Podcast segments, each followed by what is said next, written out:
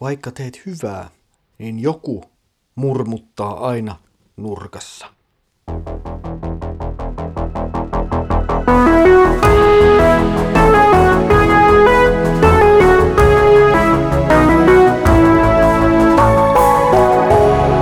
Kirjoitusten pauloissa. Tervetuloa mukaan Kirjoitusten pauloissa Raamattu podcastiin. Käymme yhdessä läpi Markuksen evankeliumia ja olemme päässeet siinä nyt toisen luvun alkupuolelle. Eilen katselimme Jeesuksen toimintaa, kun hänen eteensä laskettiin halvaantunut mies. Jeesus toteaa eteensä tuodulle halvantuneelle miehelle, että sinun syntisi annetaan anteeksi. Sanoessaan näin Jeesus ottaa käyttöönsä vallan, joka katsottiin kuuluvan vain Jumalalle. Ja katsotaan nyt, mitä tapahtui noin Jeesuksen sanojen jälkeen. Luetaan Markuksen evankeliumin toisen luvun jakeet 6-12. Mutta siellä istui myös muutamia lainopettajia, ja he sanoivat itsekseen, miten hän tuolla tavalla puhuu. Hän herjaa Jumalaa. Kuka muu kuin Jumala voi antaa syntejä anteeksi? Jeesus tunsi heti hengessään, mitä he ajattelivat, ja sanoi heille, kuinka te tuollaista ajattelette? Kumpi on helpompaa, sanoa halvaantuneille, sinun syntisi annetaan anteeksi, vai sanoa, nouse, ota vuoteesi ja kävele. Mutta jotta te tietäisitte, että ihmisen pojalla on valta antaa maan päällä syntejä anteeksi, hän puhui nyt halvaantuneelle, nouse, ota vuoteesi ja mene kotiisi. Silloin mies nousi, otti vuoteensa ja käveli pois kaikkien nähden. Kaikki olivat tästä hämmästyksissään, ylistivät Jumalaa ja sanoivat, tällaista emme ole ikinä nähneet. Jeesus tekee miehelle hyvää, mutta Jeesuksen sanat eivät miellyttäneet kaikkia. Paikalla olleet lainopettajat alkoivat murista keskenään. Heidän mielestään Jeesuksen sanat ovat Jumalan pilkkaa. Lainopettajien sanat ovat vakavat ja itse asiassa ovat tarpeeksi siihen, että Jeesus voisi kohdata joukon juutalaisia miehiä kivet käsissään heittämässä niitä kohti Jeesusta, koska hän oli tällä tavalla pilkannut, herjannut Jumalaa. Jeesus rikkoo käsitystä Jumalan ykseydestä ja on mukaan johtamassa kansaa takaisin epäjumalien palvontaan, mikä oli aikanaan johtanut koko kansan pakkosiirtolaisuuteen ja lähes täydellisen tuhon partaalle.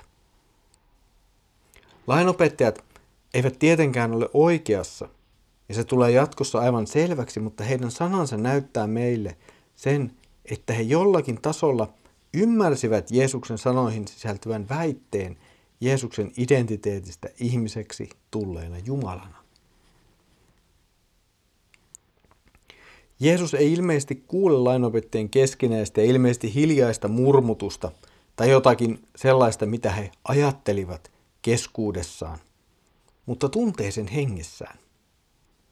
Tämä siis siitä huolimatta, että lainopettajat istuvat tilanteessa parhailla paikoilla, vaikka kansa ei mahdu sisään ja halvaantuneen miehen avustajatkaan eivät pääse Jeesuksen luo purkamatta kattoa Jeesuksen yläpuolelta. Jeesus siis tuntee heidän ajatuksensa, vaikka ei kuule heidän sanojaan. Markus piirtää kuvaa Jeesuksesta, joka on Jumala. Jeesus tietää ja tuntee, vaikka ei kuule. Tällainen ominaisuus tietää ja tuntea kuuluu vain Jumalalle, aivan kuten oikeus antaa synteä anteeksi. Jeesus asettaa murmuttavat lainopettajat valinnan eteen.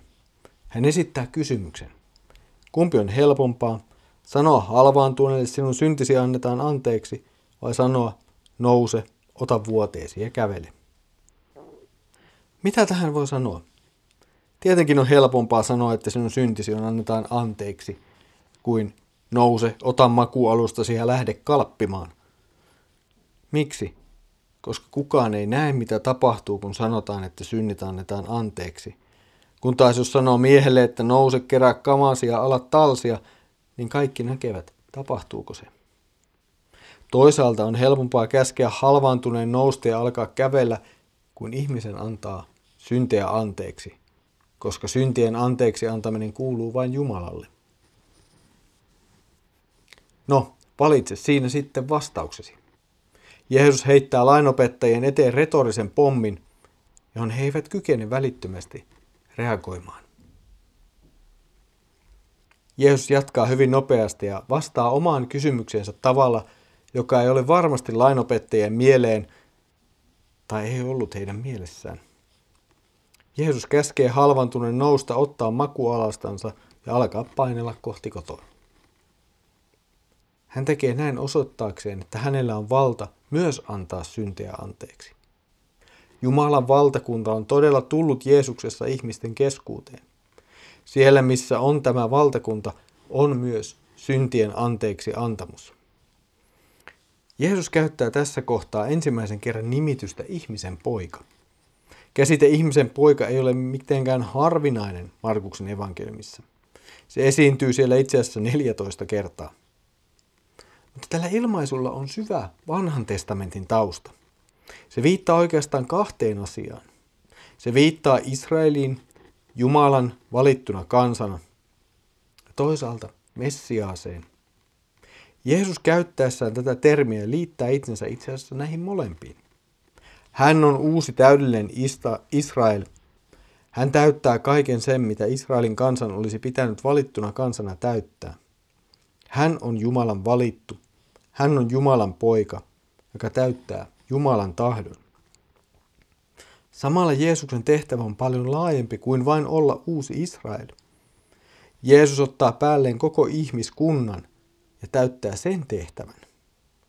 Jeesus ei tee tätä vain ihmisenä, vaan ihmiseksi tulleena Jumalana. Toisaalta Jeesus on se ihmisen poika, joka nähtiin Danielin kirjan seitsemännen luvun näyssä. Tällä Danielin unessaan näkemälle henkilölle annetaan valta ja kunnia.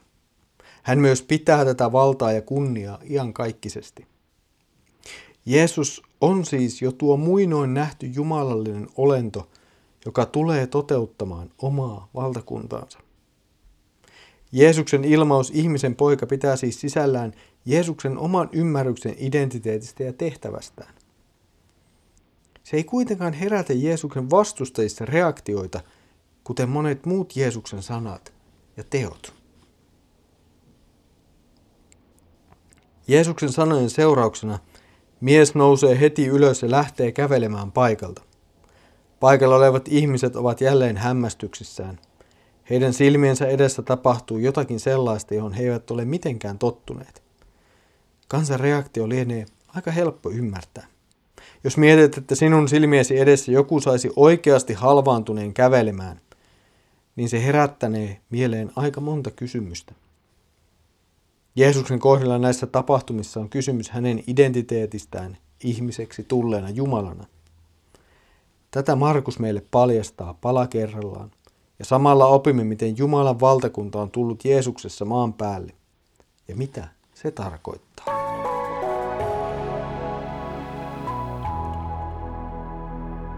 Tänään olemme kuulleet, miten Jeesus alkaa paljastaa omaa identiteettiään antamalla halvaantuneen miehen synnit anteeksi. Tehdään nyt hyppy historiaan ja kuullaan kirkkoisa Ireneoksen tämän tapahtuman sisältöä hyvin tiivistäviä sanoja. Hän sanoo, kuinka synnit voidaan oikein antaa anteeksi, jollei hän, jota vastaan synti on tehty, myönnä armahdusta. Tässä oli tämänkertainen kirjoitusten pauloissa Raamattu podcast. Seuraavalla kerralla kohtaamme Jeesuksen kutsumassa uuden opetuslapsen ja aterioimassa, niin, syntisten kanssa. Kiitos, että olit taas mukana tällä kerralla. Jatketaan tästä yhdessä taas seuraavan Raamatun jakson kanssa. Jos haluat antaa palautetta, sitä voit tehdä avaimia.net verkkosivulta löytyvän palautelomakkeen kautta. Kuulemme mielellään ajatuksiasi ja palautettasi. Mutta nyt Herramme Jeesuksen Kristuksen armo, Isä Jumalan rakkaus ja Pyhän Hengen osallisuus olkoon sinun kanssasi.